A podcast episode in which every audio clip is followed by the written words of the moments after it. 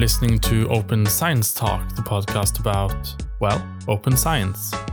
This is episode 13, and today's guest is historian and university librarian at UiT, the Arctic University of Norway, Per Pippin Aspaas. And today's topic is the history of scholarly publishing and how it relates to the open science debate today.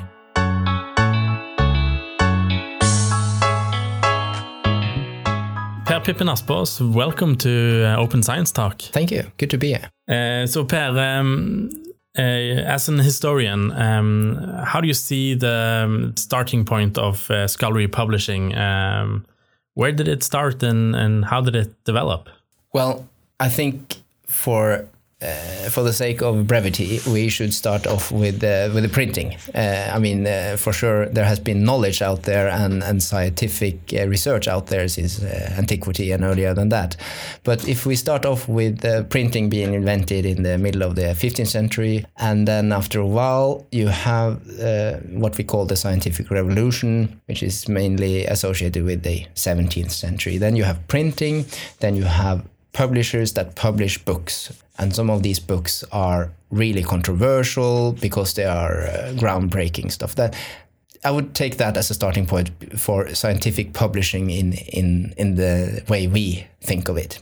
You have books, and after a while, you also have journals with scientific content. That's a good starting point. And and how did um, business side of it look like back then? Was there a publisher who published it, and did I do it for money, or did I do it for other ideals? Uh, how was the landscape back then?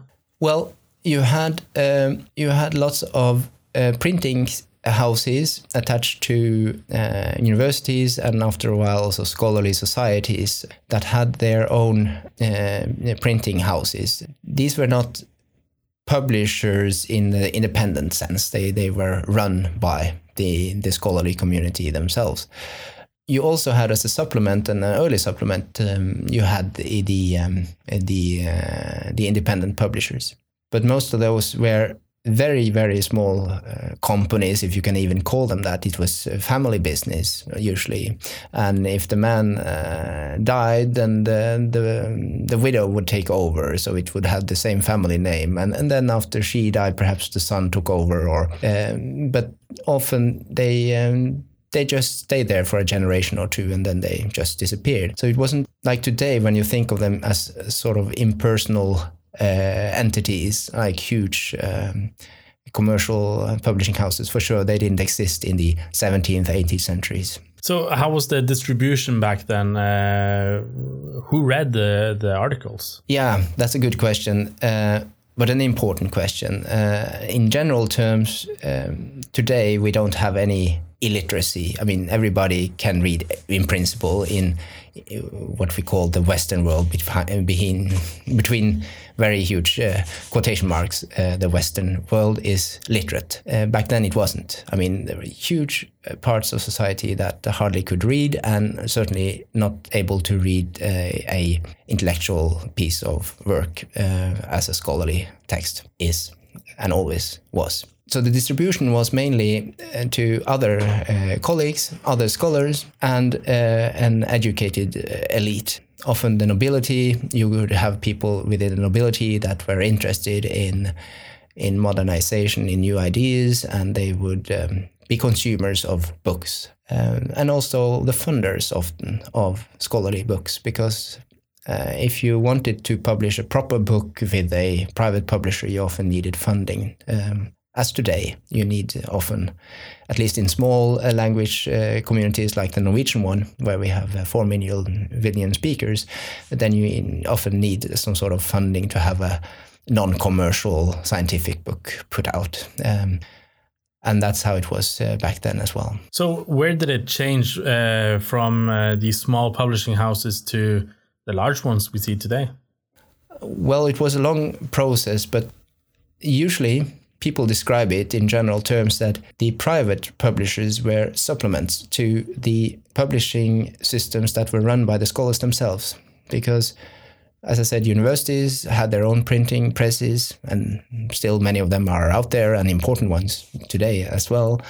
But they were not commercial back then. They were they were small and and they printed limited numbers. And also, you had uh, scholarly societies. The most famous ones are the Académie des Sciences and the Royal Society of London. Um, these published uh, generally on a regular basis. They published um, uh, their periodicals, but these were periodicals not so much meant for sale. Often um, they were often meant just to exchange between other scholarly societies, uh, and this system persisted uh, until.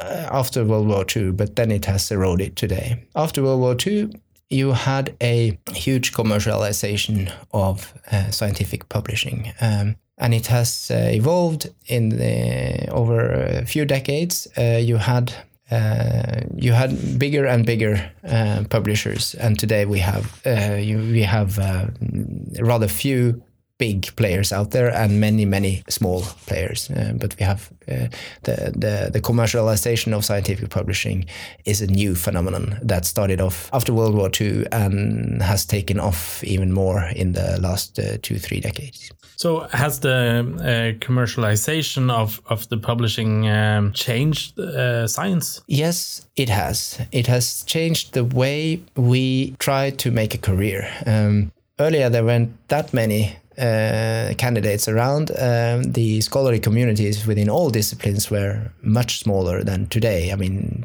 things have really taken off, which is a good thing. But it has a downside that the competition has grown to such an extent that people are desperate to have uh, articles published. In many scientific disciplines, the the journal article is the only way to get tenure, you know, only way to get uh, become a, a professor you need to publish a lot of articles.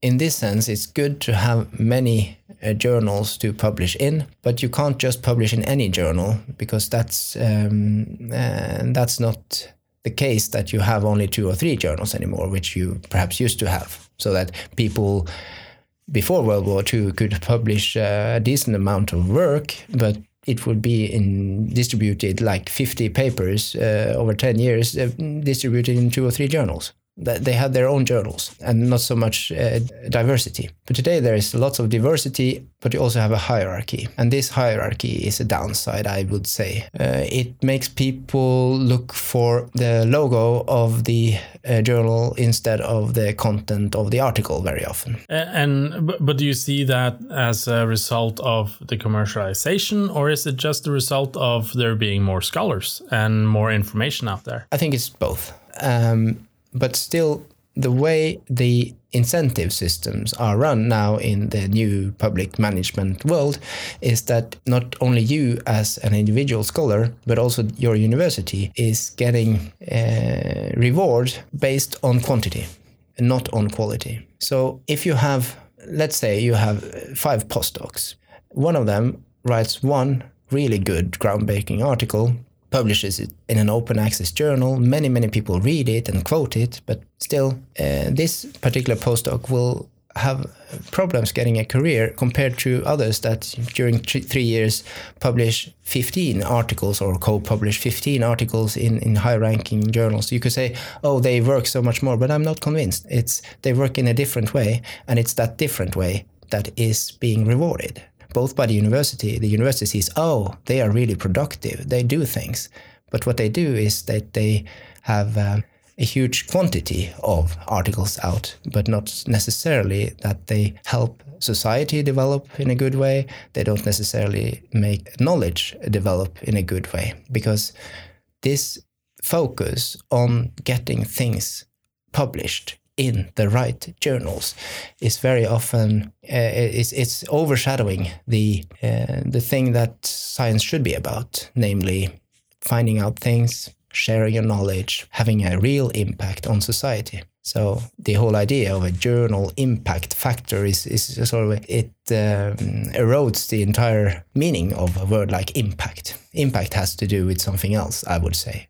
Impact has to do with having knowledge spread and people adopting your knowledge building upon your knowledge. That's real impact, not the journal impact factor, which is more absurd in in that sense. But but you could argue that publishing in uh, one of the big uh, journals uh, has a higher quality, and maybe you could actually reach out to uh, more of the more of the people who can actually apply that knowledge, other scientists who follow that journal instead of the public. You could argue that those scholars are more important to reach out to than the than a normal person who doesn't have anything to do with academia. Well, I totally agree that in many cases, what you write in the cutting edge research is so specialized, it's so technical that very few people can actually understand it and absorb it and build upon it. So, of course, the specialized uh, articles are not for the general public.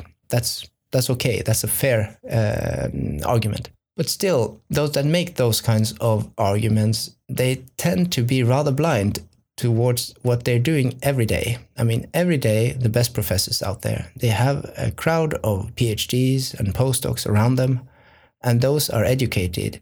And it's not the case that every person around such a huge uh, uh, research group get a job within academia. It's always a high percentage that goes out of academia and continues their life outside academia. They go they become teachers they become uh, they work in the private industry they work on making um, new um, new inventions in uh, in the private or public sector whatever and of course those if you claim that they can't read your research then you're making an absurd claim in my view if your former phd uh, students and your former postdocs that are outside of academia will not be able to read what you write anyway. That's an absurd claim.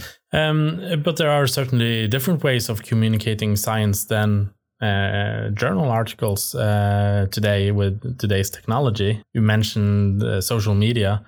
Could that uh, replace that whole thinking that the journals are are the distribution of science? Well, you know asking me questions about the future, and uh, as a historian, I'm not the best one to to answer. Um, maybe I could draw some parallels in history because there's always been different ways of going about with the sharing process, and there's always been a culture out there, and this culture is different in different scientific disciplines. One example could be astronomy. Uh, during the 18th century, you had a rapid growth in astronomy. Astronomy became a scientific activity that uh, grew from uh, like around uh, the 1720s. There were 16 uh, observatories in Europe. in around 1790, it had grown to more than 130. So you had so many people active in astronomy, and um, what they did was they shared everything they observed. Basically, they they they wrote letters to each other. They also had uh, journals. Pretty soon, you had specific journals for astronomy, and those were often in the form of letters. I mean, I received this letter, and they put it uh, in print immediately. So you had you had journals uh, for scientific news that came out uh, very often. But some people perhaps said, "Okay, I observed something really rare. I want to spend some time reflecting what I observed and comparing what I observed with others' observations, and then I can publish it as a real book, for instance. But then you could see people becoming skeptical. Why didn't you share immediately your research data? Why didn't you re- share immediately what you observed? Um, why do you come two years later with a book? Is this just a fraud? Is it fabrication? Did you calculate something and, and make sensational uh, results? And this is, if we make this analogy, you could have you have many people today that say everything that's going in on in my research lab it's it's there it's our property we don't want to share it. We we want to write all possible journal articles based on this data. Then perhaps in principle we can share it after 10 years when nobody is interested anymore. But if you make this analogy with the astronomers of the 18th century the culture of astronomy back then was everybody should share everything immediately and they did so with the technology they had at hand. Why shouldn't we do so today? Why do we have systems that make you want not to share instead of want to share? Um, but um, uh, in a historical context, uh, I'm guessing we should also be grateful for the commercialization of uh, science and the large publishing houses because they have brought in uh, higher quality, I guess. Uh, uh, back in the day, I, they have changed science in in some ways, I guess. Well, when you say commercialization, I would say professionalization because running a journal uh, or publishing academic books is a profession. It's it's something that should be done properly, and all this quality checking, all these considerations on layout, they're really important. If you find a, something with a crappy layout, you're slightly more reluctant to spend time of reading it, it compared to if it has an attractive layout and things like that is is very important but doesn't necessarily have to be commercialized through and through and have profit margins of 30 or 40%, as we now hear that the biggest publishing houses have. You can have it professionalized without that kind of commercialization side to it. So this kind of leads us up to open science and and uh, that kind of um, a time period we're in right now, where we see a lot of discussion on open science. Um, where do you see um, that discussion in a historical context? Is it a is it a return to to old traditions or is it something completely new? Well, I like to think about it. It's it's perhaps not obvious, but the way I like to think about it is is is this analogy between uh, between manuscript and print in former times, and uh, nowadays uh, between well, you could say um, behind paywall versus open access. Manuscripts were often sufficient if you have very small groups of scholars, and there used to be very few. Like one quotation that I I really like is is from a Danish uh, Oriental philologist. He, he traveled in the uh, in the Middle East and he, he he made a grammar of Ethiopian, but mostly he didn't publish anything. He, he was well established as a scholar. Pe- people knew about him uh, in the, the tiny, tiny community of Oriental language uh, students. But he said, well, he spent his entire life uh, collecting manuscripts. And he said, Why on earth would I communicate to others the knowledge that I have acquired with toil and sweat, with many costs and dangers? Why would I spend money on the postboys? he, he didn't even want to communicate by letter what he had found. I mean, he, he said, This is my personal property. All these data that I've collected on various languages and manuscripts in various languages. He didn't want to share that. And back then it was it was um, not very well received this kind of statement, but still it was there. And if you look at it, we, we, we find it absurd that somebody could say, I'm a scholar, I, I'm one of the best in my field, but I don't publish anything. Today, well, it's cheeky to say it, but you have people saying, I'm one of the best in my field because I publish in these journals and you say, "Can I see what you've written?" Yeah, sure. Go to go to that journal, go to that journal, go to that journal. You'll see it all there. But you can't unless you pay a lot of money. Why should I pay a lot of money to see what one of the um, the best scholars in my field has written? But they insist that's the way forward to put it behind paywall. So that's not very good analogy, perhaps. But this uh, Theodore Petraeus in 1665, who said, "Why should I share what I've written?" is is similar to today. I say, why should I share with the public what I've found out? It's there, but it's only the elite can read it because we're we put it behind paywalls where where only the the lucky few can can read it. So um so where do you see uh, open access as being because uh, I know you work a lot with uh, open access uh, here at the university. Um, uh, where do you see that as a game changer in in that kind of a, of a um, state of thinking?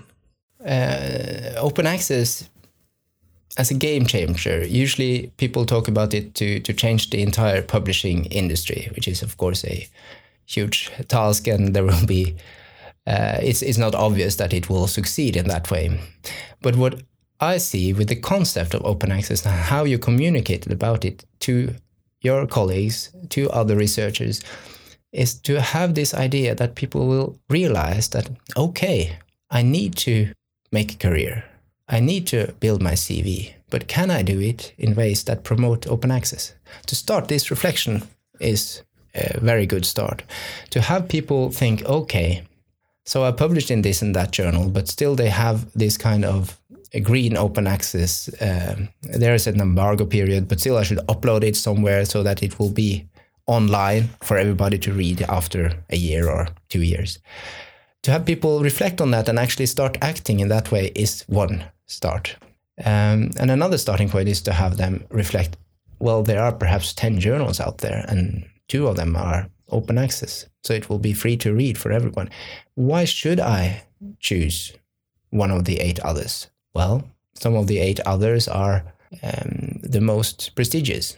But if I really want to spread what I've found, perhaps I should, for this particular journal, uh, this particular article, perhaps I should make an exception and go for the gold open access journal.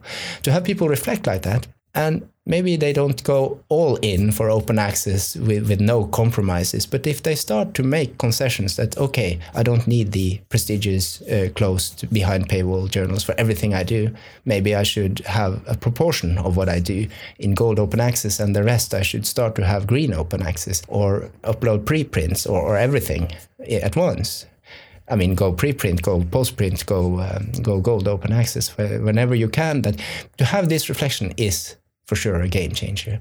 So I look mostly to the the younger scholars, and um, it's hard often to to to um, to to say this is the way forward. We know where the wind is blowing, and we know how the future looks like. We don't, but we can start this reflection with the younger scholars, so that they can um, be conscious about what they're doing when they're building their career, without making this total concession of what the public expects from you as a state-funded scholar the public expects something back and you should give something back. This doesn't mean that you should give everything back and have no career. That would be uh, absurd. But there are many misconceptions out there, and um, one of them is that we know what the future holds. But that is not just something that applies to us that advocate for open access it also applies to those that advocate against it. They say it's always been like this, and for sure it will look like this 10 years from now. Honestly, they don't know. And uh, the kind of situation we are in now with internet technology, which is really new, with giant publishers, publishing houses, um, it's really new. It's it's just been there for this particular generation of professors that uh, grew up in this system, and even the best, uh, those that are more than sixty years old, they they started off before the internet. So it's it's really new, and uh, things are changing really rapidly. So that's the most challenging thing is to say, well, we are in a transition phase. Uh, 10 years from now, things will look like this. I don't know that. Nobody else knows how it will look 10 years from now, but it's an exciting period. And the most important thing that we can tell younger scholars today is uh, be, uh, be conscious of what you're doing, reflect on what you're doing. And very often they know more than their supervisors about technology, about uh, new ways of publishing and efficient ways of publishing. And they shouldn't always go with what the supervisors tell them. They should be a little bit rebellious. That's what we advise them. So, a fun question to always ask a historian is what can we learn from the history? Um, is there something you can draw parallels to to today's uh, version of uh, publishing and scholarly publishing?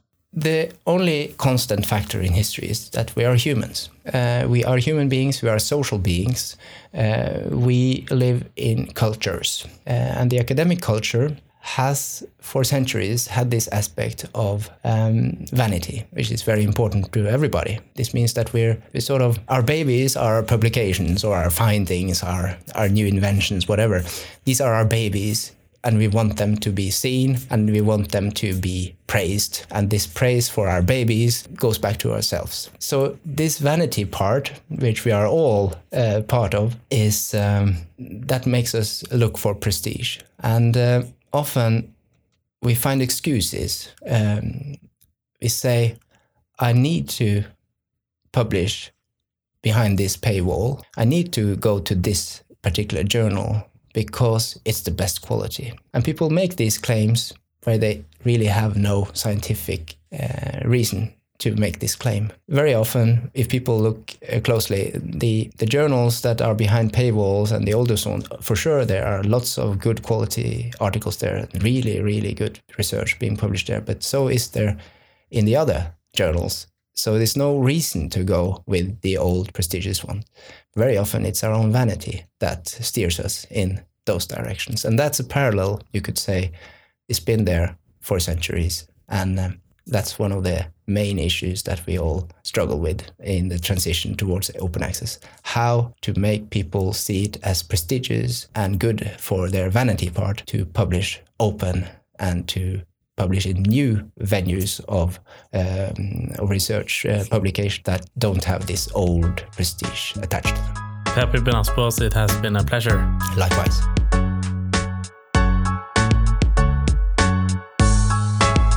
Hi, everyone. This podcast is produced by the University Library at UiT, the Arctic University of Norway. If you have a request for an upcoming topic you want us to discuss on the podcast, please let us know on our Twitter page at UB Tromsø. Thanks for listening.